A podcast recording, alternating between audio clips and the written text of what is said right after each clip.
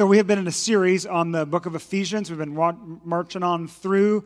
George, I heard, was awesome last week as we, he walked through Ephesians 6, 5 through 9. We just did it backwards a little bit because that's what he was working on, and the schedule got all messed up. But we are in a section about the family. We were in marriage a couple of weeks ago. George did work, but it's this idea that the, the Spirit of God comes and is, and is made manifest through us as we do these things, these in a sense, normal things as a people, as, a, as humans, but for us, there is so much more meaning behind them. This morning, we have an exciting one. It's going to be one about parenting and about kids, how to be parents and how to be kids. But we are going to pray before we do. And we're going to have slides this morning. They're working on that right now. So let's pray. God, thanks for your great mercy. We love you. We know that you have this text for us, this passage for us. We know that you love all of your people. Everyone in this room has been created in your image. And you did not just put us on earth just to live our lives out and then die and then go away. No, you lived you set us on this earth that we might find you, know you, trust you, love you, and believe you. I pray that we would see you today in your scriptures, your amazing written and holy word. It is your revealed word to us. God bless us now through your Spirit. In Jesus' name, amen. So, the lives of moms, dads, and their kids can be described as one word adventure. And I experienced that the last week. We were in New York City and Washington, D.C. We did not stop, we just kept on going. Museum after museum, Statue of Liberty, Abraham Lincoln Memorial, all the stuff. We saw everything. Being with your kids, being a kid is, an adventure. Highs, lows, love, intimacy, fun, excitement, and as you probably all know, failures, or as the modern lingo might go, fails. Parents mess up, kids mess up. Recently, it's become a thing on the internet for parents to post online pictures of their parenting failures. Let me show you some of them. This one is called We Are Good Parents, I Swear. She was okay. This one is called Once Upon a Time, I Sent My Daughter and My Husband Off to Buy Her Some Nice New Clothes. This is a good one. Nine hour flight to Budapest, no problem. We're an experienced family of travelers. This one is titled, I took this picture. The baby was fine. I still get hate mail about it occasionally, even a couple of years after the fact. The baby was fine. Here's my favorite one mixed up pajama day and picture day son was not pleased.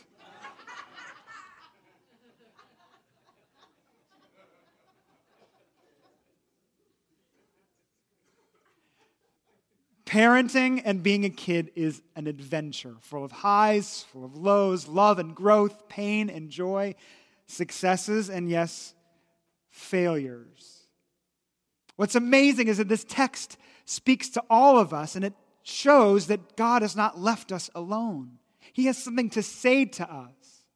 He used his apostle Paul, even though he wrote this passage 2,000 years ago, and it's for us today.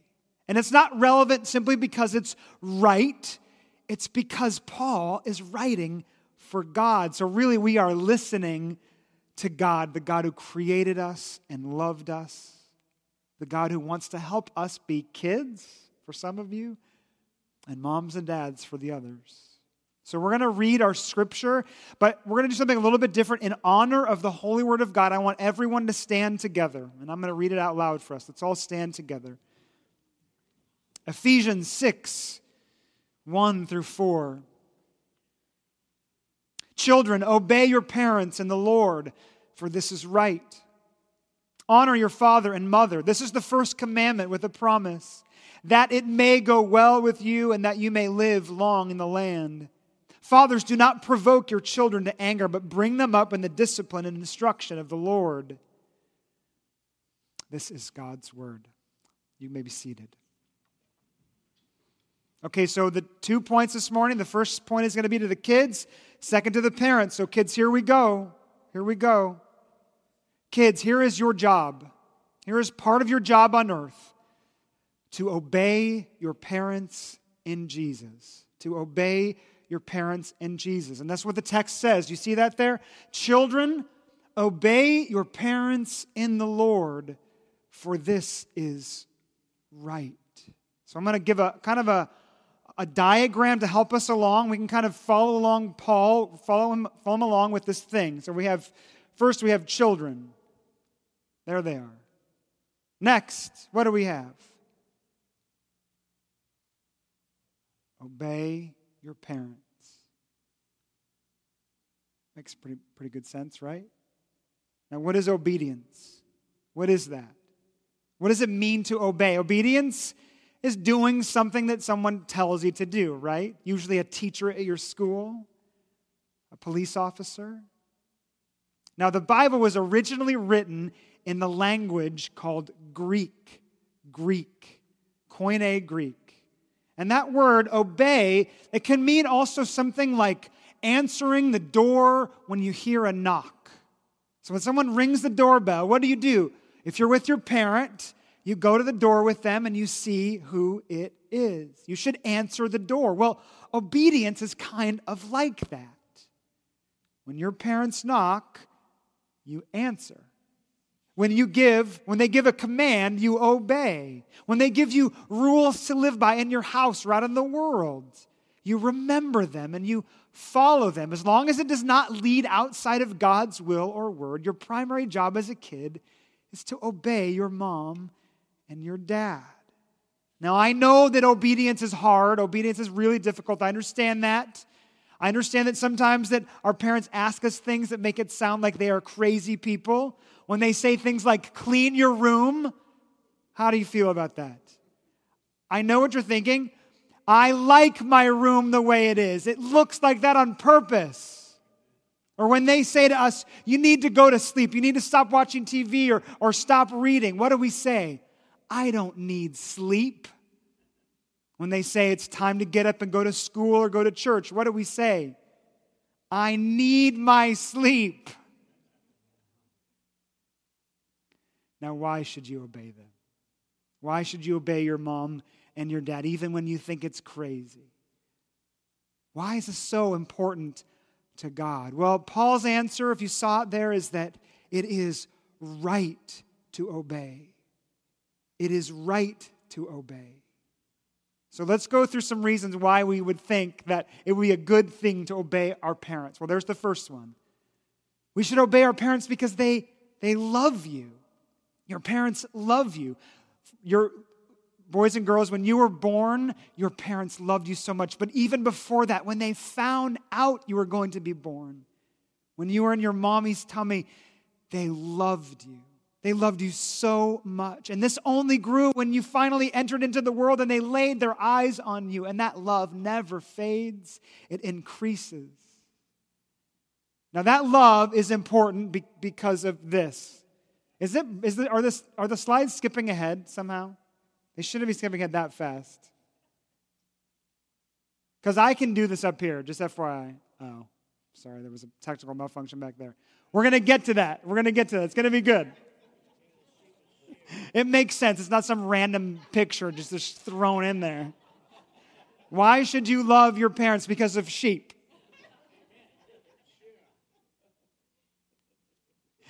Your parents love you, and that means that they will do whatever it takes to grow you up in Jesus. You should obey your parents because what they say to you, what they want you to do, is for your own good. It is so that you will flourish and grow up. Even when they give you a command or a decision they know will be hard for you to follow, they do it anyway. Okay, here's the sheep. There's the sheep right there. What's going on with that sheep? He's taking a bath right? Can you imagine what that, what, that sheep is thinking? You are trying to kill me. Actually, my favorite part of this picture is this guy over here. He's looking at this going, oh no. Now, what the sheep's owner doesn't know, what that sheep can't know because it's a sheep, is that the owner is trying to save him. He's trying to save him. That water is full of disinfectant. It's like a medicine, it's killing all the germs that are trying to get into its beautiful coat. So, what seems to that sheep like the absolute worst thing in the world is actually the best thing for him. In a sense, that owner is loving his sheep, but how much more do our parents love us? So, when we grow up, we often feel like that, don't we? Mom, why did you take my phone away? Mom, why are you making me clear the table? Mom and dad, why are you making me do long division? Mom and dad, why do I have a curfew? And the answer is because they love you. They love you and they want what is best for you. That's why you should obey them. Okay, here's the second thing you should obey your parents because they are doing their job. Not like the patriots, that's not what I mean. They're doing their job that someone else gave to them. Who gave them their job? God gave them their job. So Paul says in verse 2, what does it say? That's famous verse. Honor your father and your mother. Does anyone know what, what a commandment that is? Commandment number five. Commandment number five. To honor your father and your mother is to respect them. And when you do, when you do, what you're doing is you're respecting their job. You are honoring what they are supposed to do. So we can actually add to our diagram. So we have children, they obey parents. Well, what do parents do? Parents obey God. They obey God. They obey God by raising you in the Lord. They obey God by doing their job to raise you as best as they can. And so when they do obey, they're doing what they're supposed to do. Now, when you obey them, you are helping them. See that? When you obey your parents, you are helping them do their job of obeying God to raise you. Your parents, your mom and your dad have been given a tremendous responsibility. Can you help them to do that? If you want to, then you should obey them. Okay, third, you should obey your parents because you will be blessed. You will be blessed. Another ways, another way you could say it is that things will go well for you. So Paul says that honor your father and your mother has a verse or has a promise attached to it. Let's read that verse. Honor your father and mother. This is the first commandment with a promise that it may go well with you and that you may live long in the land. You see that down there? So you honor your father and your mother, and the promise is that it may go well with you. That is an amazing thing. When you obey your parents, something good will happen. So we can finish this out. We can finish this little diagram out. Children obey parents, parents obey God. Now, when all of this is happening really well, what happens? God blesses you. That's what Paul is saying. God blesses you. When you obey your parents, you will be blessed by him. And to be blessed simply means that your life will go better. Obedience, we know, leads to all sorts of good things. By listening to your parents, we grow in maturity. By doing what, they say, we grow in knowledge and ability. By listening to what they say, we grow in contentment and happiness. Now, I know that obedience doesn't feel like a blessing now, but in the future, this promise says that you will flourish, that the church will flourish. Now, just let's say one more thing about this. There is one person in your life, more even than your parents or your grandparents, that you can look to when you're thinking about obedience. When your parent says something to you that you don't want to do, I want you to think about this one person, this one person that you can be like and follow after. I think you know his name. His name is Jesus.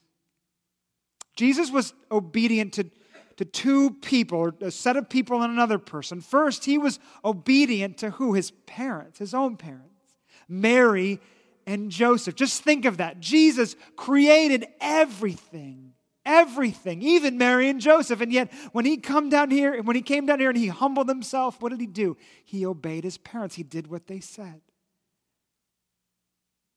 But then when he was out of his house, when he went on his journey towards Jerusalem, he obeyed someone else.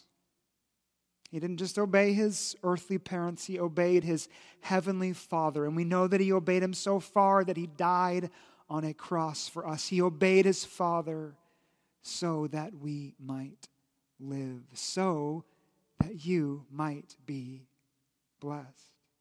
So, kids, that's the first point. Your job, one of your primary jobs on earth, is to obey your moms and your dads. Okay, here's the second one. Now, this is to the parents. Here we go. Moms and dads, your job is to raise your kids in Jesus. As parents, your job is to raise your kids in Jesus. So, verse 4 Fathers, do not provoke your children to anger, but bring them up in the discipline and instruction of the Lord. That's it. That's all He gives you. But there's so much there. And the first thing we need to understand is that when He says fathers there, He doesn't just mean fathers. He doesn't just mean that fathers do the parenting. We know that He just said that, that kids are to honor both fathers and mothers, they're to honor them both. So this teaching is for both moms and dads. Now he singles men out for a very specific reason. And the reason has to do with that idea of father of, of the father provoking his children to anger. Why say this? Why write that at the time? Well, the reason is sad, it's troubling. At that time, Roman Greek culture did not value children like we do today. We might be a little bit helicoptery today with our kids, but it's much better than we were back then. Parents, especially their fathers, had nearly unlimited rights over their children's lives. Here's how one historian put it. At the head of the Roman family was the pater familias, the father, the, who exercised the sovereign authority over all members of the family. The pater familias has a full, has a full right of disposal over his children as over slaves and things. As you can imagine, this meant a whole host of things that I can't even mention here, but a general devaluing and mistreatment of children. And so you can imagine how easy it would have been for a father to provoke at that time their children to anger. But that does not go away, does it? We still have the tendency to provoke our kids to anger, and so we must take heed. Being a dad is not easy. Being a mom is not easy. It takes patience and wisdom and the ability to gen- balance gentleness and firmness. And so it takes a tremendous sacrifice on our part. I think that we provoke our kids to anger when essentially we're being lazy, when we're self centered, when we believe that our kids are encroaching on our time, our money, on our space. And so we yell at them unnecessarily. We give them some harsh punishment, or we don't explain a command that we give to them.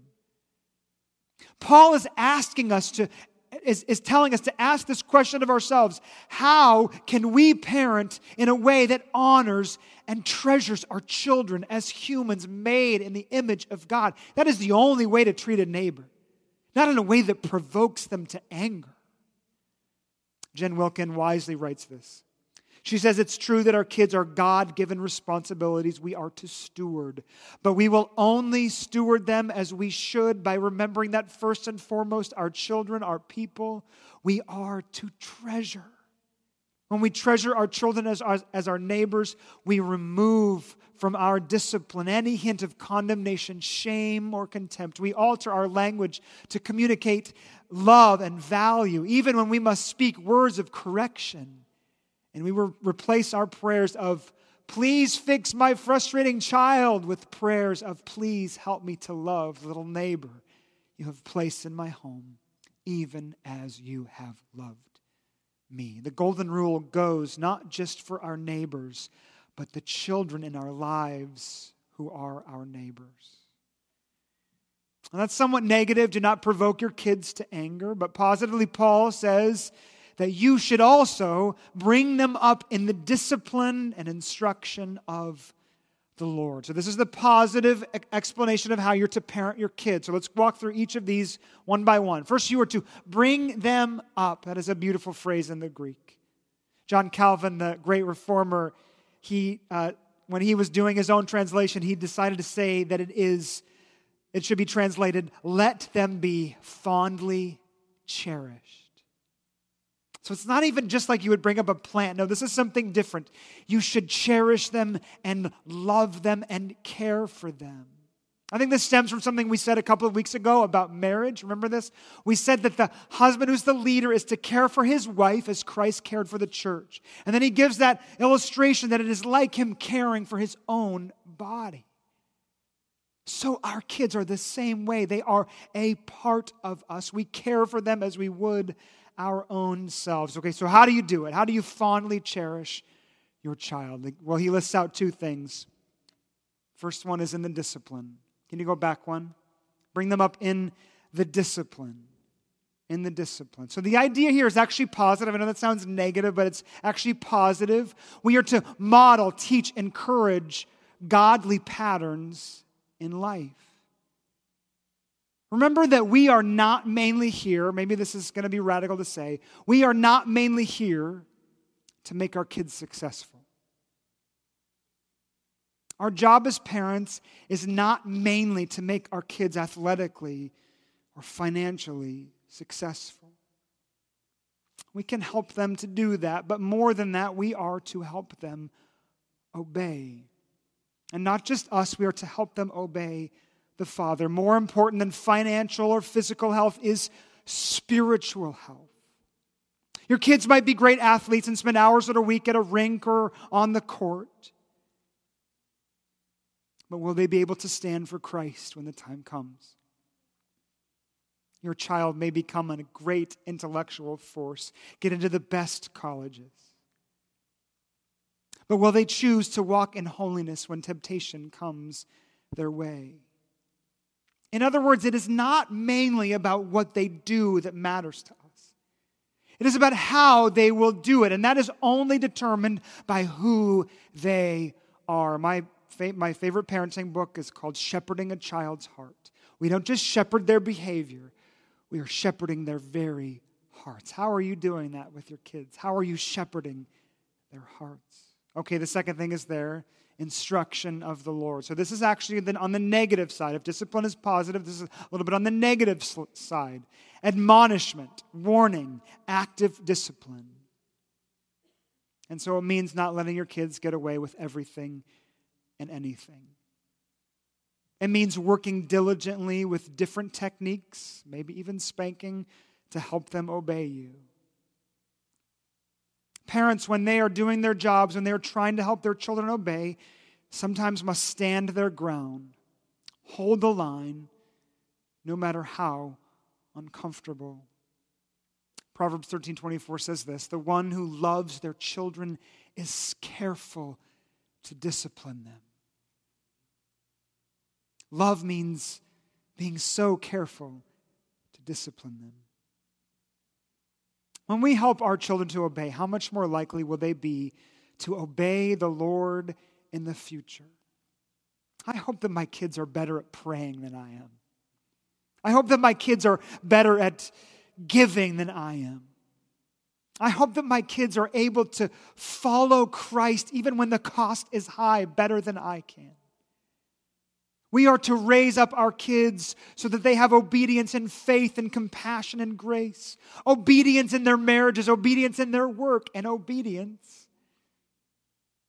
in their parenting. In other words, when we help our children to obey, what we are doing them up is to set them up for this amazing and wonderful life obedience to their true parent, obedience to their Father God. No wonder He promises blessing to them.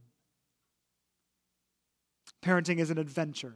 Being a kid is an adventure, a fun loving, deeply intimate adventure, but it is also hard. We know that. There are so many failures. And so I leave you with this parents and kids, you are not alone. You are being held by God in His grace. For children, you are being brought up in the Lord. See that there? Obey your parents in the Lord. Now, that means a couple of things, but at the very bottom, it means that God is with you in this. He loves you and cares for you. He's growing you and protecting you. He is even helping you to obey.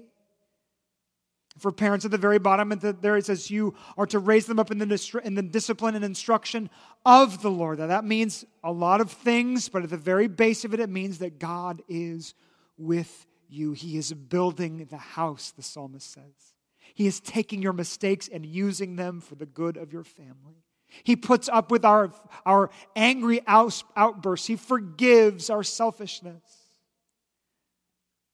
Friends, the Lord loves and cares for you, for all of you. He is our true Father. He has adopted us into His family. And so, as we all seek Him in obedience, may we all rest in Him together. Let's pray together. God, thank you for your mercy. Thank you for our beautiful, wonderful children. We know that they are gifts to us. But unless you are working by your Spirit, we will squander these gifts. We will let our children go. We will not help them to obey. I don't know what that outcome will be. Sometimes it ends well, sometimes it won't. God, help us to do what we have been called here to do. So for the kids, I pray that you would help them to obey. It's not easy. We want to have our own stuff, we want to have our own time. We don't want to be told what to do. Help them to do it. Help them to see their parents as loving and wise. Help them to do their job that they have been called to do. And God, for parents, give them grace for me. Give me grace so many failures. So many times where my kids should be written off for things I have done and said. Forgive me, forgive us, and continue to use us and grow us. And Lord, would you help us to all flourish? God, parenting, obeying is not just for our own little families, it's not even just for this church, it is for this world. When you see us acting in obedience, when you see us obeying you to the ends of the earth, others will see it and be changed by it. God, may you be glorified this morning. In Jesus' name, amen.